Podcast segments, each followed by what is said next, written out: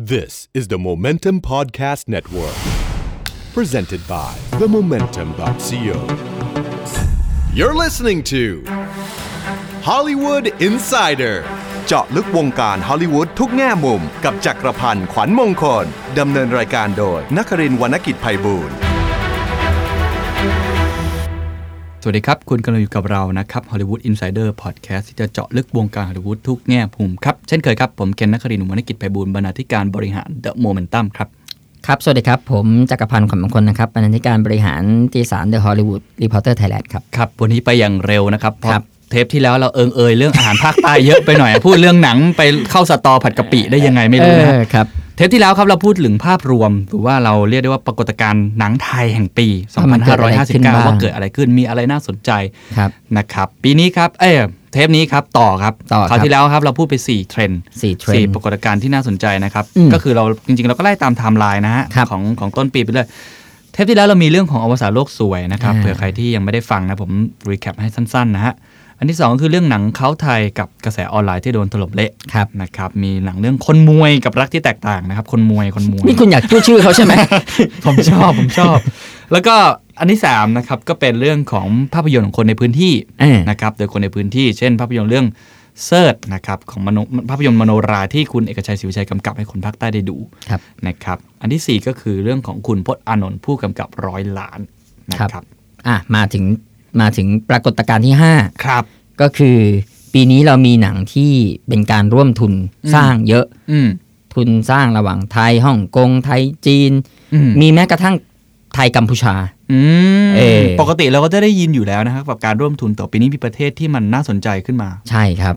อืม หลักๆก็คือส่วนใหญ่ทุนมันจะมาจากทางฮ่องกงทั้งจีนทางปีนี้มีเกาหลี อืมอ่า ก็ก็มีหลายเรื่องครับ มีมีมีฉลุยแตะขอบฟ้าครับ อืมของพี่อังเคิลที่เอ่อร่วมทุนไทยเกาหลี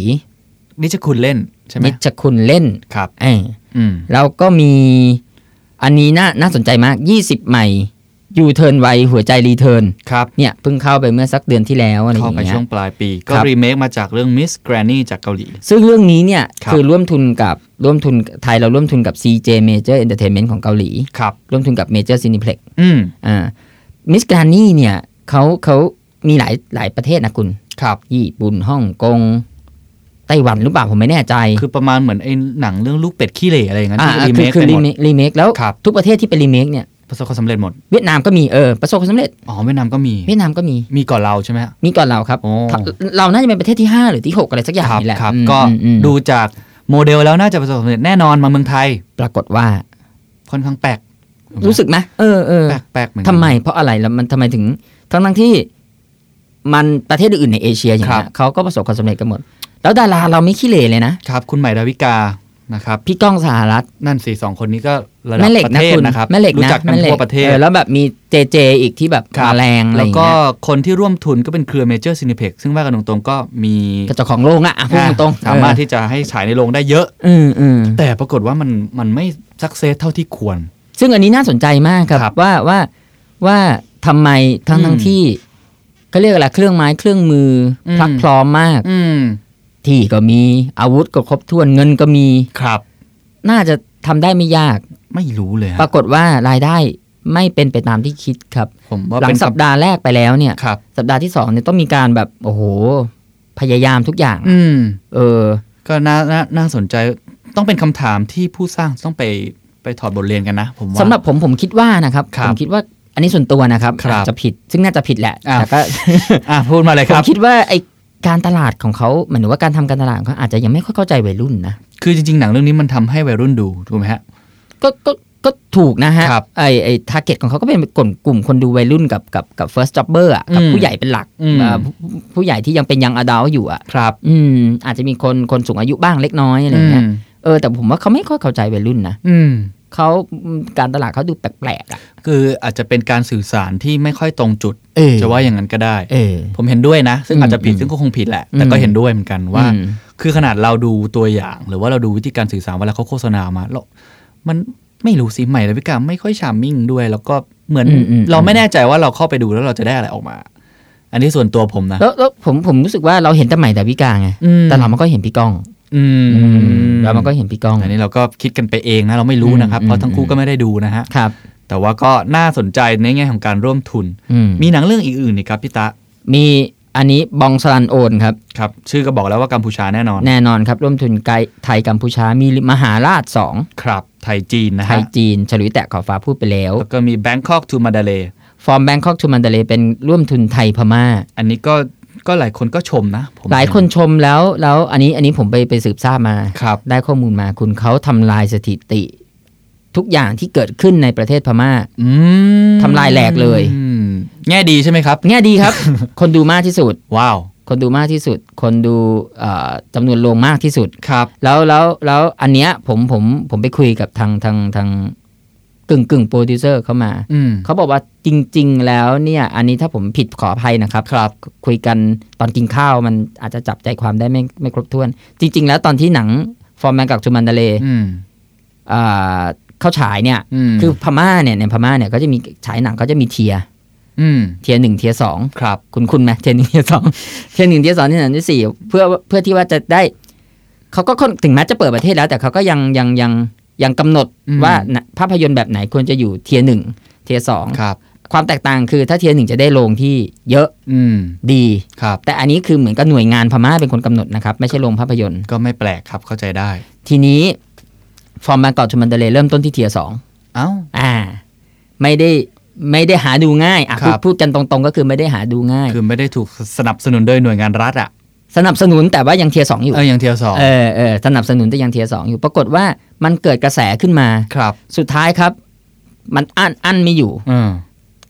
มันเกิดปรปรากฏการณ์ว่านั่งดูบนพื้นหน้าจอเลย ที่นั่งหรอเต็มทุกรอบ แต่ก็ยังอยู่ tier สองอยู่ดีเป็น tier ทำคือคือตอนนี้ tier ไหนก็ไม่สนใจแล้วครับอ๋อเพเหรอราะว่ามาฮะถึงจุดหนึ่งที่คนดูมันอยากดูมาก มันอั้นไม่อยู่แล้วไงโรงก็ต้องเปิดอยู่ดีครับ ก็ต้องอะ ปั๊มฟิล์มเพิ่มขึ้นอืมไปตามโรงตามเมืองเมืองเล็ก ๆ ต่างอืมๆก็ปรากฏว่าทำละเป็นหนังที่ทำเงินสูงสุดตลอดกาลของพม่าไปแล้วโอ้โหพูดอยากดูเลยไม่ได้ดูเหมือนกันนะดีครับผมไปดูมาแล้วก็ดีครับ แล้วก็ค่อนข้างที่จะเขาเรียกอะไรงดงามอะมีครับมีมีเห็นภาพความงามของพม่าเห็นอืมการเปลี่ยนผ่านของสังคมพม่าในรอบ 50 ปีอืมแล้วก็คุณคือพุ่มกับเป็นคนคนไทยนะครับเออคุณรู้สึกจะชื่อชาติชายเกตนัทอะไรแต่ผมไม่แน่ใจครับนะครับ ก็ ก็ได้บางอย่างมาจากแรงบันดาลใจมาจากจากจากเอ่อหนังสือของคุณเสนีย์เสาวพงศ์ด้วยอือืมมเอาเอาบางประโยคมาพูดครับในหนังเรื่องกาลเวลาเรื่องอะไรอย่างเงี้ยมมคือก็โอเคเป็นหนังที่ถือว่าเป็นหนังดีครับครับมาฉายในบ้านเราอาจจะดูเงียบๆเนาะค่อนข้างเงียบเอแต่อก็ได้ยินอยู่ผมได้ยินกระแสออนไลน์ใช่ใช่พูดแต่ว่าในเชิงบวก แต่ว่าเท่าเท่าที่ผมทราบมาคือเหมือนกับ คือมัน success ในพม่าไปแล้วอะอืมเออมันมันน่าจะกำไร ทำไมทำไมมันถึง success ในพม่ามากครับถ้าให้พี่ตอาจจะเป็นเพราะว่าพม่าเพิ่งเปิดประเทศมาได้สักประมาณไม่ถึง 10 ปีอะนะฮะครับน่าจะเจ็ดแปดปีเพิ่งครับเปิดประเทศมา แล้วก็คนก็โหยหาหนังที่ที่มันเป็นตัวของเขาอะมันเป็นอัตลักษณ์ของเขาอะอืมความเป็นพม่าอืมเออเหมือนเหมือน โหยหาหนังที่เป็นความเป็นไทยอะไรอย่างเงี้ยอืมถึงอืมแต่ว่าความเป็นไทยเรามันมันเราเคยพูดกันไปแล้วเนาะครับเออมันมีหลายอย่าง แต่ว่าความเป็นหนังที่เห็นแลนด์สเคปของพม่าอืมเห็นความสวยงามของอืมผู้กามของมันดาเลย์ของย่างกุ้งอืมใช่ไหมของชเวดากองอะไรอย่างเงี้ยแล้วก็แล้วก็เขาได้ดารา top top อืมอืมได้พระเอกอันดับหนึ่งกับนางเอกอันดับหนึ่งของพม่ามาเล่นอืมแล้วเขาได้ไซไซคำแลงนี่ถ้า ผมไม่แน่ใจว่าเป็นนักร้องหรือเปล่าครับแต่เป็นไอดอลอะ เป็นไอดอลอันดับหนึ่งของของของพม่าเรียกได้ว่าเป็นรวมอเวนเจอร์ของพม่าเลย มาแล้วก็แล้วก็คนพม่าโหยหาไงคุณโหยหาการเข้าโรงหนังอะ อยากดูบันเทิงนะ เออแล้วแล้วมันเมื่อก่อนมันก็ไม่ได้เข้าง่ายๆ เพราะว่าอย่างที่บอกระบบหนังมันครัมีบเทียร์หนึ่งเทียร์สองแล้วปกติคนพม่าก็ส่วนใหญ่ก็จะดูละครไทยหนังเออไทยอยู่แล้วเออเออเขาก็อยากดูของของเป็นตัวของเขาของเขาเองเนี่ยมันก็เออเขาเรียกอะไร มันบริบูรณ์เหมาะสมอะมันครัทำบให้ทำให้สภาพแวดล้อมมันเอื้ออำนวยให้ให้เออให้ให้เกิดกระแสปากต่อปากอะครับ อืม ดีเหมือนกันเนาะมีกาครัรบร่วมมือกัน ผมไปดูภาพระหเขาว่งทยนี่คือนั่งหกับน้าจอเลยนะ ได้เป็นนั่งนั่งกับพื้นเลยนะพม่าพี่ก็นั่งกับพื้นเหรอ ผมนั่งกับพื้นผมนั่งตรงแถวแถวระหว่างแถวหนึ่งซ้ายแถวขวานะพูดจริงไม่จริง ไปดูที่พม่ามาด้วยปะไม่เนี่ยใช่ไม่ใช่ผมเขาส่งภาพมาให้ผมดูอ๋อว่าว่ามันเป็นปรากฏการณ์ยังไงบ้างโอ้น่าสนใจเออน่าสนใจเอออยากจะเออเห็นอีกนะฮะ อยากครับจะเห็นการน่ารักร่วมดีทุนน่ารักดี แล้วผมว่ามันก็เป็นการร่วมทุนระหว่างประเทศที่เรามักจะมีหนังที่ทำให้มันเกิดความความเข้าใจผิดๆนะสู้สู้รบนะเออสู้รบกันอย่างเดียวสู้รบกันอันนี้ก็อืมอารักกันครับก็ดีครับครับ มีอีกเรื่องไหมครับ ก็อ่าเนี่ยครับมีเพิ่งประกาศประกาศแถลงข่าวไปเมื่อสัปดาห์ที่แล้ว นับจากวันที่เราอัดเสียงกันอยู่เนี่ยนะครับ คือหนังร่วมทุนไทยแอฟริกาใต้หืมหืมแต่ taste อินดี้มาก ชื่อว่า Last Cargo ครับ อันนี้แอคชั่นเลยครับคุณอืมแอคชั่นแบบแบบแอคชั่นเลยครับ ระเบิดภูเขาเผากระท่อมเตะต่อยอะไรอย่างเงี้ย คืออารมณ์เหมือนจาคุณจาพนมอย่างนั้นจาเลยพนมครับ โดยผู้กำกับ วานอนคู่ฟัดอือืมมเดี๋ยวนะผู้กำกับวานอนคู่ฟัดเขาชื่อ คุณนนทกรทวีสุขครับ อืมเอ๊ะมันก็มันมันไปร่วมทุนกันได้ยังไงครับกับประเทศแอฟริกาใต้ ก็นี่ไงก็ก็ถือว่าหนังไทยเราเนี่ยเริ่มเริ่มกระไปจายออกกระไปจายออกไป ไม่ได้อยู่ที่เพื่อนบ้านแล้วครับเมื่อกี้เราพูดถึงอะไรนะกัมพูชาใช่ไหมอืมพพม่าม่าอะอาจจะมีเอเชียหน่อยครับเกาหลีจีนอืมนี่เราไปร่วมทุนกับแอฟริกาใต้ละก็เป็นการสร้างทางเลือกให้กับ ผู้สร้างหนังด้วยเนาะก็ต้องรอดูครับ เพราะว่าครับจริง ๆ พูดถึงผู้กำกับคุณวานอนคู่ฟัดคุณนนทกรตวีสุขก็นี่ก็มีปรากฏการณ์เล็ก ๆ อยู่เหมือนกัน อืม อืม คือ เดี๋ยวเดี๋ยวเดี๋ยวไปถึงครับเดี๋ยวไปถึงอะอะไปดูกระแสอื่นก่อนได้ครับ แต่ครับว่าก็ดีนะครับ ผมว่าร่วมทุนอย่างนี้น่าสนใจแล้วจะได้เขาเรียกว่าส่วนผสมที่มัน พิเศษออกมาอืมพอเราไปรวมกับประเทศสองรสนๆชาติอะนะสองรสชาติแล้วก็เหมือนได้แลกเปลี่ยนวัฒนธรรมกันครับหนังที่ได้ออกมาก็น่าจะเป็นส่วนผสมที่น่าสนใจผมว่าอีกอย่างหนึ่งคือมันเป็นการแลกเปลี่ยนความรู้ทางเทคนิคด้วย อืมอืมแลกเปลี่ยนคนในแง่อันนี้ผมพูดในแง่คนทำงานนะครับแอฟริกาใต้เขาอาจจะมีสลิงอีกแบบไม่เหมือนเมืองไทยก็ได้นะเขาฮะอาจจะมีการจัดการบริหารภายในกองครับ อะไรอย่างเงี้ยข้าวกองก็อาจจะเป็นอีกข้าวอีกแบบ เออผมเขาพูดไปเรื่อยนั่นแหละครับ อะโอเค อันที่สองหรืออันที่หกนะครับ ที่ครับเราพูดกัน ปรากฏการณ์ต่อมาคือปีนี้มีค่ายภาพยนตร์ใหม่เกิดขึ้นครับ ซึ่งคุณแทบจะลืมไปเลยว่าเขาเป็นค่ายภาพยนตร์ใหม่ครับ GDH อืม559ครับ ก็คือสืบเนื่องจากการปิดตัวของของ GTH GTH ไปเมื่อปีก่อนเกิดใหม่นะครับ แยกครับออกเป็นสองค่ายมีปีนี้มีหนังสองเรื่องครับเเรื่องแรกคือหนังของคุณโต้งบรรจง ครับผม แฟนเดย์แฟนกันแค่วันเดียว ก็ที่ไปถ่ายทำกันที่ญี่ปุ่นนะครับได้รายได้ที่ 110.58 ล้านบาทอืมทั้งทั้งที่อันนี้ผมทราบมาว่าพอเปลี่ยนมาเป็น GDH เนี่ยอืมเขาก็มีความพยายามที่จะแตกต่างไปจาก GTH อืมซึ่งถ้าคุณดูแฟนกันแค่วันเดียวเนี่ยครับ คุณจะสังเกตนิดๆหรือเปล่าผมไม่แน่ใจอืมแต่สังเกตนิดๆแล้วว่า เฮ้ย มันไม่ feel good แล้วว่ะอ่า มีความอ่า real อยู่อันนั้น มีความมัน realistic เพราะว่าโอเค คือหนัง GTH เราพูดรวมๆเนาะครับเพราะพูดทุกเรื่องมันก็ไม่ได้ feel good ทุกเรื่องหรอกแต่ว่าครับที่ผ่านมา GTH ในความรับรู้ของผู้คนน่ะครับมันคือหนังแบบสุกๆอะอืมยิ้มยิ้มๆหน่อยอะไรเงี้ยอืม feel good อืมก็แฟนกันแค่วันเดียวดูกระแสไม่ได้เปรี้ยงปร้าง แต่ก็ทำเกินร้อยล้านนะเออก็ก็มีความพยายามจะสร้างความแตกต่างครับ ก็ถือว่าเปิดตัวได้ไม่เร็วนักครับ สำหรับค่ายใหม่ครับซึ่งจริง ๆ ก็ คุ้นเคยหลายๆคนยังเรียก GTH กันอยู่เลยนะฮะทุกวันนี้ GDH ต้องเรียกไว้นะครับว่า GDH เพราะเออเดี๋ยวเพราะเดี๋ยวอีกไม่นานเนี้มันครับจะมีอีกค่ายหนึ่งมีอีกค่ายหนึ่งที่แตกออกมา ที่ที่แตกออกมาแล้วแล้วครับพอเดี๋ยวจะเรียกกันผิดอีก โอเคเอออะอะต่อฮะ เรื่องกที่หนึ่สองคือพรจากฟ้าพรจากฟ้าก็ตอนนี้ก็ยังเข้าอยู่ที่เป็นแรงบันดาลใจจากเพลงพระราชนิพนธ์แล้วก็นะครับใช้วิธีลดลด ราคาค่าตั๋วใช้ pricing ครับเพื่อเพื่อเพิ่ม value ขึ้นมาครับอืมจริง99ๆอันนี้บาทมีโอกาสได้คุยกับทีมผู้สร้างนะครับครับ ว่าเหตุผลที่เขาลดค่าตั๋วเหลือ 99 บาท จริง ๆ ก็เป็นการเทิดพระเกียรติด้วยแหละครับนะครับอยากให้คนไทยเข้ามาได้ฟังเพลงในหลวงใช่อืมแล้วก็เอาจริง ๆ เป็นความเขาเรียกอะไรอะกังวลใจนิดนึงของคนสร้าง กลัวว่าคือจริง ๆ หนังเรื่องนี้สร้างก่อนอยู่แล้วที่จะเกิดเหตุการณ์สวรรคตครับแต่ว่าพอหนังมันฉายพอดี ในช่วงที่เหตุการณ์มันใกล้ ๆ ที่จะเกิดอืมก็ทำให้ผู้สร้างเขาเกิดการกังวลนิดหน่อย ว่าจะเกิดดราม่าว่าแบบเอ๊ะเรามาทำหนังในช่วงนี้ทำไมหรืออะไรอย่างเงี้ยอืมอืมเขาก็เลย เออ เรื่องนี้ก็เลยเปลี่ยนรูปแบบการจัดจำหน่ายหรือการฉายไป แล้วก็จริง ๆ เดี๋ยวเขาจะมีประกาศอีกทีปลายปีเหรอนะครับ31ธันวาก็จะมีเซอร์ไพรส์อย่างหนึงก็เดี๋ยวรอดูแล้วกันผมครับคงไม่พูดแทนครับนะครับ อันนี้ก็มี 2 เรื่องเนาะครับ ถือว่าก็สำหรับผมผมว่าก็ ก็ยังรู้สึกว่าเป็น GTH อยู่ดีนะ ความรู้สึกอ่าผมงั้นเดี๋ยวงั้นเดี๋ยวงั้นเดี๋ยวคุณต้องรออีกค่ายหนึ่งครับเขาเขา set up บริษัทกันมานานแล้วอืมเท่าที่ผมทราบเนี่ยปี 2 ปีเป็นอย่างน้อยครับก็เป็นคือค่ายของคุณวิสูตรคุณวิสูตรครับเขาออกมาครูวรทลักษณ์ำทีโมเมนต์ T Moment น่า T Moment อ่านผ่านๆนึกว่า The Momentum T Moment T Moment T Momentum เออเขาพอเขาสองค่ายนี้มามาพูดต่อ ๆ กันปุ๊บ คุณจะนึกถึงเยอะกว่าอะ T Moment ครับเขาก็เตรียมตัวกันมานานแล้วล่ะครับ ก็เตรียม อะไรต่ออะไรไว้ แล้วก็จะมีหนังเรื่องแรกมาให้ดูแล้ว ว้าวนะครับ เปิดกล้องหนังใหม่ไปแล้วครับ ชื่อเรื่องว่า Oversight ทลายพุงอืมเออ แล้วหนังเรื่องเอ้ยค่ายเนี้ยเข้าใจว่าเขาน่าจะใช้คนใหม่เกือบหมดอือืมมทั้งผู้กำกับทั้งทั้งดารานักแสดงนำหน้าใหม่อะไรอย่างเงี้ยปีแรก เอ้ยไม่ใช่ปีแรกไตรมาสแรกสามเดือนแรกเนี้ย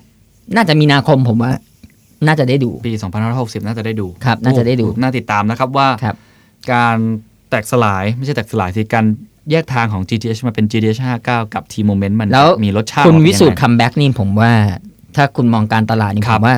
โอ้คโหนนี้น่าสนใจคนมากนี้ถือว่าเป็นเกจินะฮะ คือไทยเอนเตอร์เทนเมนต์แต่ก่อน โอ้โห และ GT เขาเป็นกำลังหลักของ GTH ด้วยครับ ครับ อืม หนังทุกเรื่องนี่ก็ก็เขาก็เป็นคนเคาะชื่อเรื่องนะ อืม แล้วก็อืมเป็นคนที่มีเขาเรียกว่ารสนิยมหรือว่า taste การตลาด เก่งมากนะเก่งในการทำ เก่งนี่ไงผมกำลังคิดว่าถ้าคุณวิสูตร comeback มาเนี่ยอืมโอปีหน่าสนุกนะ หนังไทยน่าจะมีอะไรสนุกสนุกๆให้ดู เออ ไม่ใช่แค่เฉพาะ GDH นะ รวมทั้งค่ายอื่นด้วยครับน่าสนุกน่าสนุก ครับ อะอะโอเค ก็ว่ากันไปครับครับ GDH 59 ผม มาถึงอีกเทรนด์หนึ่งปีนี้ค่อนข้างค่อนข้างเติบโตครับ เติบโตน่าจะ สำหรับผมผมคิดว่าน่าจะถ้าถ้าจะทำให้กระแสเอ่อเทรนด์เนี้ยแข็งแรงนะครับ ปีเนี้ยเป็นปีดีในการในการก้าวแรกเลยล่ะ ปีนี้เป็นเป็นเป็นจุดพลิกผันที่ดีมากครับ เราพูดถึงหนังนอกกระแสครับหนังอืมอินดี้จะว่าไงก็ได้ใช่นะฮะใช่ใช่ปีนี้มีหนังที่มีแนวทางตัวเองชัดเจนอืมแล้วก็คุณภาพดีขึ้นเรื่อยครับๆนะครับ ก็มีทั้งหนังที่สร้างมานานแล้วอย่างมหาสมุทรและสุสานอืมนะครับ แล้วก็หรือหนังที่เพิ่งสร้างเนี่ยแล้วก็เพิ่งเสร็จแล้วก็เพิ่ง ฉายกันไปอะไรอย่างเงี้ยครับอืมมีหลายเรื่องเลยอืมมีเรื่องอะไรบ้างครับที่พิตะได้ดูบ้างเอ่อได้ดูทุกเรื่องยกเว้นธุดงควัตรครับ อืมอย่างมหาสมุทรและสุสานเนี่ยก็ได้ดูนะครับ ปั๊มอืมน้ำมันกับดาวคะนองนี่ก็ได้ดูน้ำมันก็ของคุณก๊อฟธันวารินครับดาวคะนองก็ของคุณคุณใหม่อโนชาครับนะครับ แล้วก็ Motel Mist ของของปราบดาของคุณครับผมนะครับอืม ก็มาเข้าติดติดๆกันเนาะสามเรื่องหลังเนี่ยปั๊มน้ำมันดาวคะนอง Motel Mist ช่วงสิ้นปี ผมดูปั๊มน้ำมันกับดาวคะนองวันเดียวกันคุณ โอ้โหโอ้โหผมงงมากเลยคนคนดาละวคะอารมณ์เลยดาวคะนองนี่เรื่องชื่อนะเรื่องชื่อเลยเรื่คอรังบชื่อว่าแบบหนังพาไปคนดูไปไกลเหมือนกัน แต่ว่าเออมันไม่ได้มันไม่ได้เป็นเส้นเรื่องแบบหมันนังเป็นปกติ มันเป็นประสบการณ์ในการดูหนังไทยนะอืมว่าว่ามันมันทำให้คนรู้ว่าเหมือนเหมันดูหนังพิเจอร์นิดๆน่ะครับอคือคล้ายๆดูหนังพิเจอร์คือ แกกำลังดูหนังอยู่นะ อืมที่แกดูเนี่ย แกแน่ใจเหรือว่ามันเป็นหนังจริง ๆ หรือมันเป็นอะไรอืมมันใช่เรื่องจริงหรือมันคือเรื่องเล่า หรือมันคือเรื่องจริงของเรื่องเล่าเรื่องเล่าของเรื่องจริงอะไรอย่างเงี้ยครับมันคือการพูด message ที่ซ่อนอยู่เหมือนหนังพิเจอร์ว่าอืมเนี่ยเรากำลังดูหนังนะครับแกเป็น passive นะ อืมคือมันไม่ได้ใช่แค่ความบันเทิงนะฮะ ใช่ครับมีถือว่าเป็นมีคมการทดลองมีการเล่นกับคนดู เป็นเป็นเลเวลเลเวลใหม่ของของ ครับ ของมิติใหม่ครับในการยกระดับผู้ชมครับนะครับสำหรับดาวคะนองครับ นะครับส่วนปั๊มน้ำมันเนี่ยโอ้โหคุณก๊อฟเขาทำหนังตลกเศร้าครับ หนังตลกเศร้าได้ เอาอยู่อะ ดีใช่ไหมฮะ ดีครับครับ ดีส่วนตัวผมชอบครับอืมแล้วเมื่อเทียบกับเรื่องเก่าๆของพี่ก๊อฟนี่ ก็โอเคโอเคครับ อยู่ในระดับมาตรฐานของคุณก๊อฟอะครับครัแล้วบแล้วแล้วแล้วปั๊มน้ำมันเนี่ยสำหรับผมมันมีความเจ๋งตรงที่ว่าถ้าคุณไปดูคอสตูมเขาเนี่ยอืมเขาไม่บรรยะบรรยังเลยนะเขาไม่สนเขาไม่แคร์โลกเลยนะอ่าอ่าเออ แต่ว่า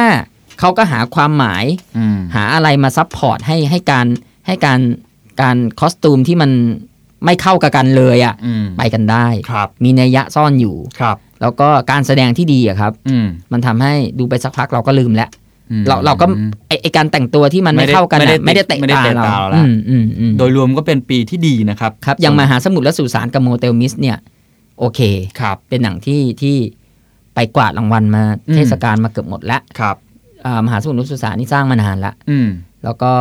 Motel Mist นี่เพิ่งสร้างครับ ซึ่งตัว Motel Motel Mist เองเดี๋ยวมีปรากฏการณ์ส่วนตัวของของตัวเองอยู่เหมือนกันครับ เดี๋ยวเราจะนะครับพูดกันต่อไปนะครับใช่ซึ่งครับแนวทางของการทำหนังหรือว่า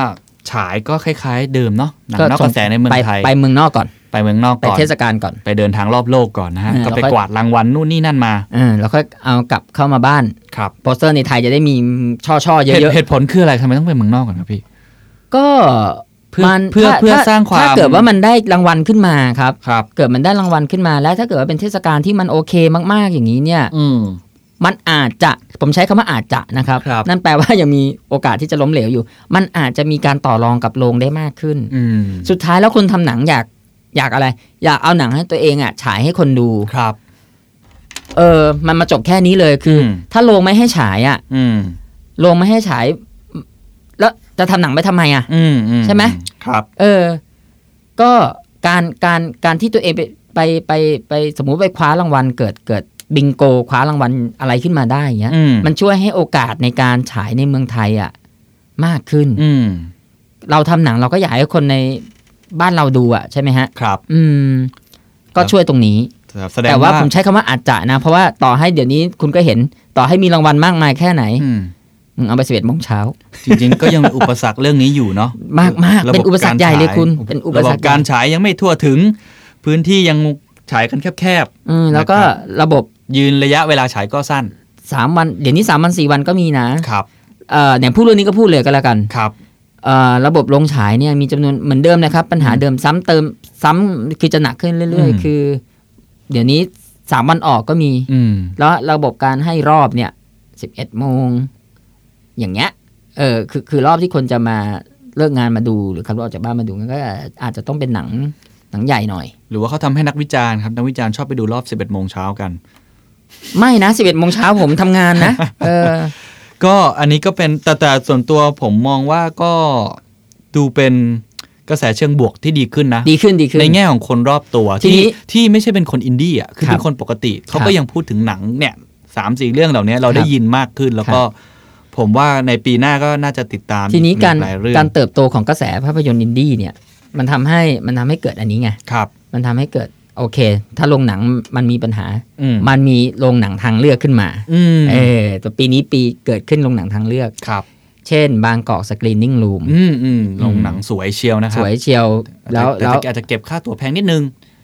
ก็ประมาณก็ต้อง300ก็บทจากเพราะเขาต้องเมนเทนไงครับคุณเขาต้องครับเมนเทนแต่ว่าสถานที่อะไร แต่ดีนะ ร้านอาหารร้านอาหารแล้วเขาก็ไม่มีมาครับเฉลี่ยรายได้ใช่ไหมผมมองว่าเป็นเรื่องที่ดีมากดีที่เราดีมีดีทางดีเลือกมากเอขึ้นอก็หนังอินดี้ก็ไม่จำเป็นจะต้องอืมเข้าโรงใหญ่ละครับก็เข้าโรงที่เข้าเข้าอยู่นะอืมอืมเฮาเครือเอเพกครับเพิ่ม Bangkok Screening Room เข้าไปอืมแล้วในอนาคตผมว่าน่าจะมันจะมีมีโรงหนังนอกกระแสต่างจังหวัดด้วยครับเออ อันเนี้ยดีครับอืมเห็นด้วยนะครับอืมยังไงความหลากหลายก็เป็นสิ่งที่ดีนะครับ อ๋อ ยังมีหนังอีกนะ ยังมีหนังอินดี้ที่ที่ยังยังยังไม่ได้กำหนดฉายด้วยนะครับ ครับ อืม เท่าที่ทราบคือ Samui Song อะของพี่ต้อม โห เราได้ยินนานมากนะโปรเจกต์นี้ อืมของที่พี่ต้อมคุณพลอยใช่ไหมฮะ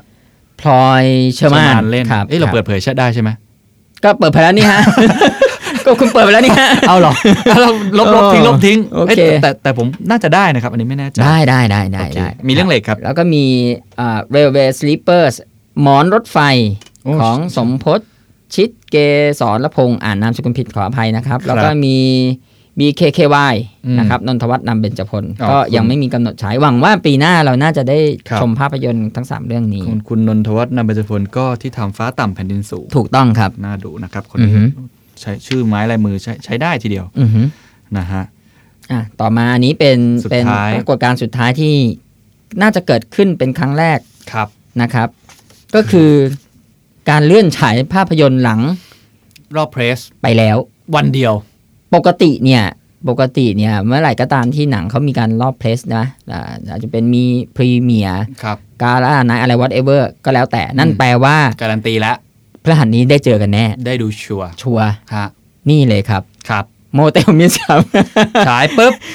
คุณทำได้อีกแล้ว ที่สกาล่าผมจำได้ ผมก็ที่ไปสาล่าผมก็ไปอ่าเออ ผมก็ไปฉายปั๊บทุกคนก็รอดูนะ ปรากฏว่า เช้าวันรุ่งขึ้นก็ประกาศครับเลื่อนฉายเลื่อนฉายซะงั้น โดยที่เลื่อนโดยเอ่อปูเอ่อเขาเรียกอะไรสตูดิโอนะครับครับไม่ได้เลื่อนโดยหน่วยงานรัฐอะไรอืมไม่ได้มี คือต้องบอกก่อนว่าหนังเรื่องนี้เป็นการร่วมทุนไม่ใช่ร่วมทุนสิเอ่อผู้ให้ทุนก็คือบริษัท True Vision Group ครับครับครับก็ให้เงินทำหนังครับพูดง่ายๆ แล้วก็หนังเขาก็ไปตามกระบวนการอะอืมหาทุนหาอะไรครับ ให้ให้ทุนส่วนหนึ่งอะนะครับเออแล้วก็หาทุนหาอะไรแล้วก็อะไรอะ ก็เข้าเซ็นเซอร์เข้าระบบเซ็นเซอร์ผ่านแล้วผ่านหมดแล้วก็ได้ผ่านได้เลนไม่มีปัญหาอะไรแล้วเอออมก็ครับก็เตรียมฉายแล้วอืมก็เกิดเหตุการณ์นี้ขึ้น มันเกิดจากอะไรครับพี่ ก็อันนี้ตามข่าวนะครับครับตามข่าวก็ก็ทาง True Vision Group เนี่ยอืมผู้สร้างเนี่ยให้สัมภาษณ์นะครับ กับอืมมติชนออนไลน์ว่า ก็ยังไม่เหมาะสม อืมเพราะว่าตอนนี้ประชาชนก็ยังโศกเศร้าเสียใจอืมต่อการสูญเสียนะครับครับ แล้วก็คิดว่าเลื่อนฉายเอาไปก่อนอืมแต่ว่าที่ที่เหตุผลที่เลื่อนฉายเนี่ยไม่ได้มีปัญหาเกี่ยวกับเรื่องฉากที่มีโป๊เปลือยหรือว่าอาจจะอาจจะมีนัยยะทางการเมืองแต่อย่างใดอืมนะครับ แต่ว่าก็ก็ก็ มันก็ถือว่าเป็นครั้งแรกที่มีเกิดปรากฏการณ์นี้ขึ้นนะครับ อืม อืมเรื่องนี้ก็อยู่ในเลทเดทสิบแปดบวกก็ก็เขาก็ได้เลทอะไรมามาครบถ้วนครับเออมันเป็นปรากฏการณ์ที่เจ้าของหนังอืมเจ้าของทุนก็เซ็นเซอร์ตัวเองไปก่อนครับคือเลื่อนไปก่อน อืมนะครับ แต่ล่าสุด เราก็ได้ดูกันแล้วนะครับได้ถ่ายแล้วไม่ตอได้นเลื่อนไม่ที่ได้เลื่อนเราไปนานอย่างที่คิดเอ่อที่คนผู้ฟังฟังอยู่ตอนนี้ก็คงได้ดูกันแล้วแหละหลายคนเออก็เข้าไปแล้วสามสี่วันเนาะครับ เออก็เรื่องนี้ก็ จริง ๆ ผมได้คุยกับพี่ก้องฤทธิ์ดีเหมือนกันครับวันนั้นเลยที่เกิดเหตุการณ์อืมนะครับพี่ก้องก็พูดในเชิงว่าต้องต้องเข้าใจก่อนว่ามันมันมันเข้าใจได้อืมว่าทำไมเพราะเขาคืออมผู้ให้ทุนอยู่แล้วผู้ให้ทุนมีสิทธิ์ที่จะกำหนดหนังเรื่องนี้อยู่แล้ว เข้าใจได้เข้าใจได้นะฮะแต่ว่าสิ่งที่พี่ก้องเขาพูดขึ้นมาก็คือ เอ๊ะมันพูดแล้วมันก็น่าน้อยใจแทนคนทำหนังรู้สึกมันยากลำบากเหลือเกินในประเทศเนี้ยอืมคือโอ้โหเราอุตส่าห์ผ่านเซ็นเซอร์แล้วผ่านทุกอย่างมันกลายเป็นว่าเรามีอีกกำแพงหนึ่งมากั้นเราอีก ก็คือผู้ให้ทุนเนี่ยบางทีอืมเขาก็อาจจะเกิดเหตุการณ์อย่างเงี้ยเกิดขึ้นได้ ซึ่งเราก็ยังไม่รู้เหตุเอ่อเหตุผลที่แท้จริงแม้ว่าเขาออกมาพูดอย่างนี้นะฮะอืมอืมว่ามันเกิดจากอะไรซึ่งก็ผมก็ต่อสายหาพี่คุณนะ วันนั้นอืมลองอืมลองคุยกับแกแกก็บอกว่าเออตกลงกันไว้แล้วว่าจะไม่เปิดเผยว่ามันเกิดจากอะไรกันแน่อืมแต่ก็เป็นอีกอันหนึ่งที่ผมว่ามันสร้างความเขาเรียกอะไรยากลำบากให้กับผู้ทำคนทำหนังเหมือนกันเนาะมันมันมีอันหนึ่งความความเห็นหนึ่งจากจากจากพี่คงเดชครับ คงเดชจากตุลานัสมีพุ่มกับอะเขาบอกไอ้ไอ้ความไม่สบายใจของในทุนเนี่ยแหละคุณอืมใครคิดว่าเป็นเรื่องเล็ก อืมใช่ไหมอืมความไม่สบายใจของเจ้าของเงินเพราะว่าไอ้ความไม่สบายใจมันบอกไม่ได้ไงว่ามัน มันไม่สบายใจในระดับไหน อืมคุณนึกออกไหมครับเฮ้ยวันนี้เราไม่สบายใจ2.5ว่ะ อืมเออไม่เป็นไรไม่ถึง5เราลืมมันได้มันไม่ใช่ไงครับเออความไม่สบายใจนี่แหละ มันมันมันเป็นอุปสรรคสำคัญเลยแหละ ซึ่งก็ดูเหมือนเรื่องเล็กแต่มันคือเรื่องใหญ่ ให้กำลังใจกันต่อไปครับนะครับสำหรับคนทำหนัง ซึ่งจริงๆแล้วผมคิดว่า ในคนทำงานศิลปะนะอืมเขาก็ก็อยากจะเผยแพร่ครับ แล้วก็อืมคนคนดูมีสิทธิ์ที่จะได้ดูทุกเรื่องนะ ถ้าเกิดมันผ่านครัเซบนเซอร์ของทางทางหน่วยงานภาคถ้ารัฐมันมาอแล้ยู่วในกรอบของกฎหมายที่ว่ากันมาแล้วเนาะอ่าเราก็มีควรจะ เปิดกว้างให้คนได้ดูกันทุกคน ก็หวังว่าเหตุการณ์นี้ก็ไม่เกิดขึ้นอีกนะฮะในอนาคต แต่ก็คาดเดายากเหลือเกินในประเทศนี้นะครับ จริง ๆ ยังมีอีกปรากฏการณ์หนึ่งครับ ลืมไปคือการได้ชมภาพยนตร์เรื่องสันติวีนาอืมเป็นครั้งแรกในรอบถ้าผมจำไม่ผิด 62 ปีครับฟิล์มมันหายคุณครับเขาไปทำฟิล์มหายที่ มันเป็นเรื่องเกี่ยวกับอะไรครับสันติวีนา สันติวีนาเป็นเรื่องเกี่ยวกับเอ่อความรัก ของชายหญิงคู่หนึ่งที่จริง ๆ มันก็ออกคลิเช่เหมือนกันนะครับครับเอ่อชายหญิงคู่หนึ่งที่ที่รักไม่สมหวังอะ่ะอืมพ่อแม่กีดกันอืมเออพ่อแม่กีดกัน เพราะว่าอยากให้ผู้หญิงไปในไปครองครองคู่กับคนที่มีฐานะมากกว่าครับเออสันติก็สันติก็เลยสันติเป็นชายตาบอดอืมเออสันติเป็นชายตาบอด สันติก็เลยชอกช้ำก็ก็ก็ต้องไป รีทรีตตัวเองอะ่ะเออครับไปเยียวยาตัวเองไปเป็นลูกศิษย์พระอืมอยู่ในถ้ำอืมอะไรอย่างเงี้ยแล้วตอนหลังก็ความรักก็ชนะทุกสิ่งทุกอย่าง แล้วก็ตัวละครก็ได้เรียนรู้ที่จะที่จะ พ่ายแพ้ที่จะปล่อยให้เหตุการณ์มันดำเนินไปตามคันลองอะไรอย่างเงี้ยครับ ความน่าสนใจของหนังเรื่องนี้มันมัเป็นหนังไทยเรื่องแรกที่ได้ อันนี้ถ้าผมจำไม่ผิดนะครับเพราะผมทำสกู๊ปนี้ไว้ตั้งแต่รู้สึกจะมีนาคมมาละมก่อนก่อนก่อนคานอะมิก่ถุอนนายนเพราะหนังเรื่องนี้ได้ไปฉายที่คานส์ครับถูกไหมไปไปฉายในสายคลาสสิกคานคลาสสิกครับผมอะเออ ก็คือเป็นหนังไทยเรื่องแรกที่ได้รางวัลภาพยนตร์ นานาชาติอืมภาพยนตร์จากต่างชาติอืมคือ ที่ตอนนี้ใครไปรางวัลนู้นรางวัลนี้อะไรเงี้ย เรื่องแรกที่ไปครับสุด 62 ปีที่แล้วสันติวีนาไปได้รับรางวัลที่ทุกที่ที่ญี่ปุ่นมั้งครับที่โตเกียวครับ แล้วก็เกิดอุบัติเหตุอะไรสักอย่างหนึ่งอะฟิล์มมันหาย อืมเออฟิล์มมันหาย ที่เราได้ชมกันเพราะว่ามันมีแล็บที่โบโลญญามั้ง อืมเออหรือหรือที่เบอร์ลินอะไรสักอย่างเนี่ยประมาณเนี้ยไปเจอแล้วก็ช่วยกันบูรณะ อืมอืมเขาฉายเมื่อไหร่ครับพี่ ฉายที่สกาล่าครับอืมเมื่อสักเอ ฉายไปแล้วใช่ไหมฮะฉายไปแล้วฉายไปแล้วโอเคอดเอ่ออยู่ในอยู่ในมันอยู่ในตัวเทศกาลของหอภาพยนตร์ที่จัดอ๋อเทศกาลเมื่อเมื่อครั้งที่พระบาทสมเด็จพระเจ้าอยู่หัวรัชกาลที่เก้าน่ะเสด็จทอดพระเนตรครับชมภาพยนตร์อืก็มีหลาย ๆ เรื่องครับและครับเรื่องเปิดของเทศกาลนี้คือสันติวีนาครับเออก็อ๋อก็ถือว่าเป็น เรื่องดีอืมๆของคนรักหนังไทยที่ได้ดูหนังไทยคลาสสิกขนาดนี้ครับมอีป็กนปาฏเรื่องการณ์ดีๆ ที่ผมนึกออกนะเหมือนคพูรัดบจะโฆษณาเลยอะครับ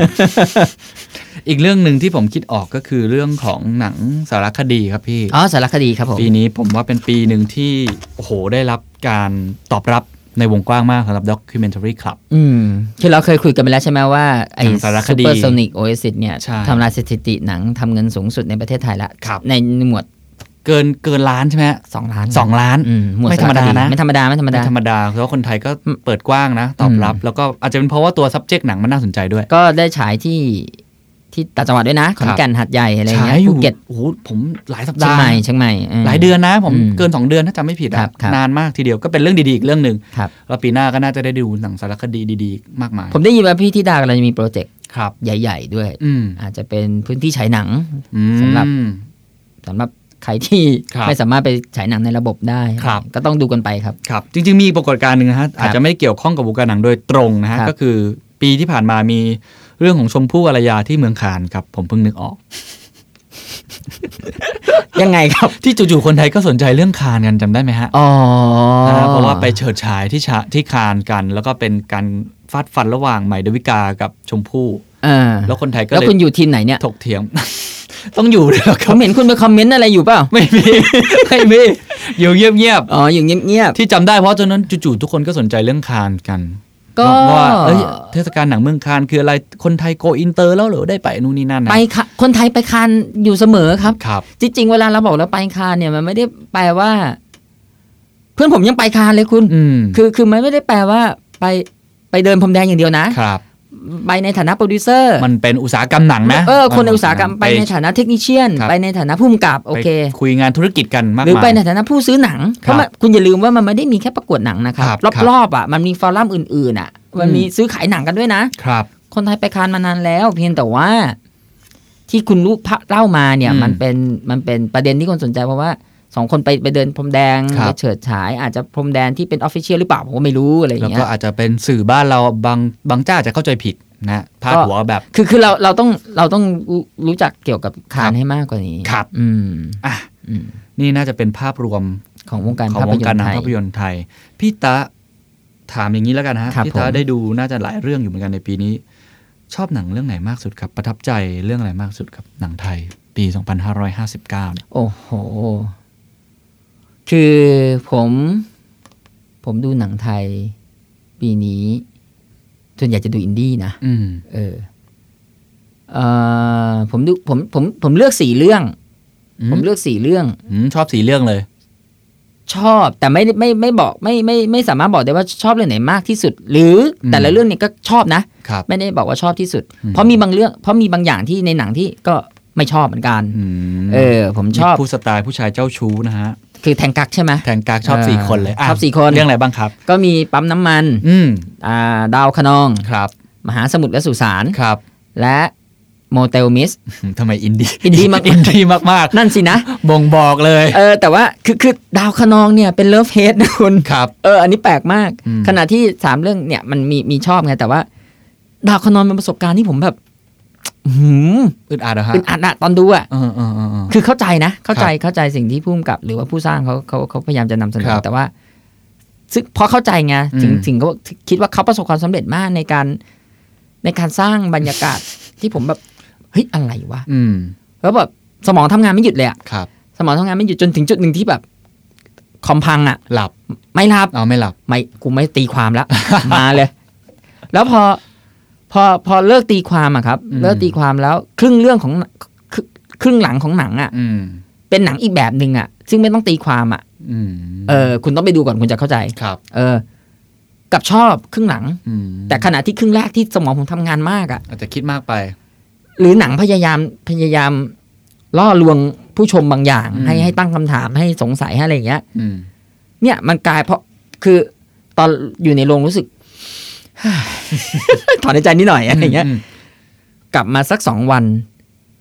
วันผ่านหนึ่งวันผ่านสองวันไปเออ เริ่มเห็นอืมแง่บางอย่างที่อืมอ๋อเข้าใจละเก็ตละอืมเออ ผมบอกผมบอกน้องๆเสมอว่าหนังบางบางบางทีดูหนังอะ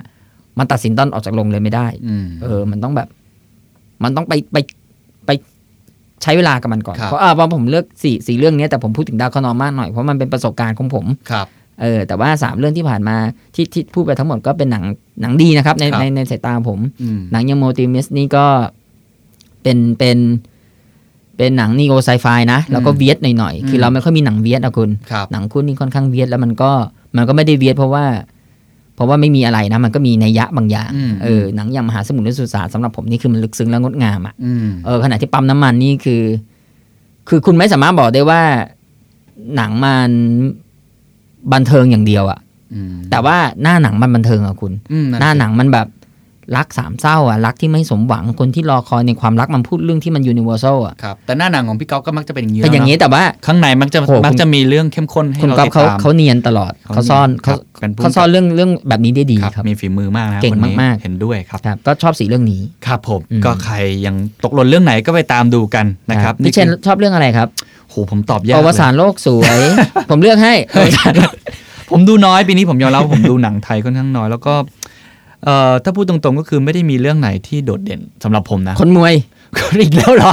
เห็นชอบคุณชื่ออันนี้ชอบชื่อเห็นคุณพูดชื่อเทปนี้คุณพูดชื่อเป็นชื่อแรกเลย ไม่ได้มีไม่ได้มีนะครับ อันนี้อือฮึพูดตรงๆก็คือ ไม่ได้มีเรื่องไหนที่แบบรู้สึกกระทบใจมากขนาดนั้นครับก็กลางๆหมด แต่ก็ก็ดูเป็นคลิปๆไปสำหรับเคนอีกแล้วทำไมพี่ต้องโยนให้ผมตลอดเลยเนี่ยฮะอะปลายปีแล้วครับพี่ต้ายมีอะไรจะพูดไหมครับ ก็นี่เป็นน่าจะเป็นเทปสุดท้ายของปีเนาะใช่ไหมเออเราก็เราจัดกันมาน่าจะประมาณเกือบ 10 เทปแล้วแล้วครับครับอืมในฐานะที่ผมเป็นเป็นบรรณาธิการบริหารเป็นตัวแทนแล้วกันครับ 11 เทปใช่ไหม11ป๊อกกี้เทป บอก11เทปป๊อกกี้อยู่กับเรามา 11 เทปแล้วสิบเอ็ดเทปแล้วครับ เราป๊อกกี้ก็จะจากไปเป็นคนเดียวที่ยังเป็นคนเดียวในห้องที่ใส่เสื้อหนาวเราอเป็นปรียบคนเดียวมากไม่ใส่ เป็นคนเดียวที่ฟังพอดแคสต์ทุกตอนเออนะฮะ ครับก็เราเริ่มต้นพอดแคสต์กันนี้ด้วยความทดลองนะ ครับ เพราะแล้วมันไม่มีคนทำมาก่อนนะพอดแคสต์ลักษณะที่แบบมีหลายรายการ แล้วก็รายการนี้ต้องขอบคุณพี่ตามากครับ นะครับ ที่ตอบรับคำเชิญของเราเราคิดว่าเอ่อ ค่าตัวพี่ตะไม่แพงดีนะครับครับแล้วก็แต่ว่าถ้าจ่ายตรงก็ดี อุ้ยโดนเลยเออก็เรารู้เรารู้สึกว่าอยากให้เอ่อความตั้งใจเราอยากให้คนฟังได้สาระแล้วก็บันเทิงครับเกี่ยวกับวงการหนังฮอลลีวูดว่าอย่างที่เราคุยกันมา 11 ตอนมันมีแง่มุมอื่นครับๆทั้งธุรกิจวัฒนธรรมอืมการเมืองนะครับไปจนถึงเรื่องราวอื่น ๆ ที่เราสามารถพูด เกี่ยวกับหนังได้มากมายครับผมนะครับแล้วก็จริงๆ ต้องขอขอบคุณคุณผู้ฟังทุกท่านที่ติดตามมาตลอด 11 เทป ปีหน้าน่าจะมีอะไรสนุกๆอีกมากมายครับโดยเฉพาะจะมีเรื่องการประกาศผลรางวัลออสการ์อ่าแน่นอนจะเริ่มเข้าสู่จริงๆก็เข้ามาแล้วล่ะแล้วดูครับรางวัลต่างครับครับน่าจะมีอะไรสนุกสนุกๆอีกให้ติดตามกันนะครับๆครับ ผมแล้วก็พิตาต้องต้องกล่าวว่าสวัสดีปีใหม่ สวัสดีปีใหม่นะครับ ขอให้แล้วก็มีความสุขกันทุกคนครับขอให้ดูหนังอย่างมีความสุขแล้วก็สนุก ครับนะครับปีหน้าเดี๋ยวพบกันใหม่นะครับครับรายการ Hollywood Report เอ้ย Insider Insider ครับ จบไม่สวยเลยเห็นไหมอ่าฮะฮะลาไปก่อนนะครับ สวัสดีปีใหม่ครับ สวัสดีปีใหม่ครับ This is the Momentum Podcast Network. Download all episodes at themomentum.co slash podcast. Themomentum.co. Seize the moment.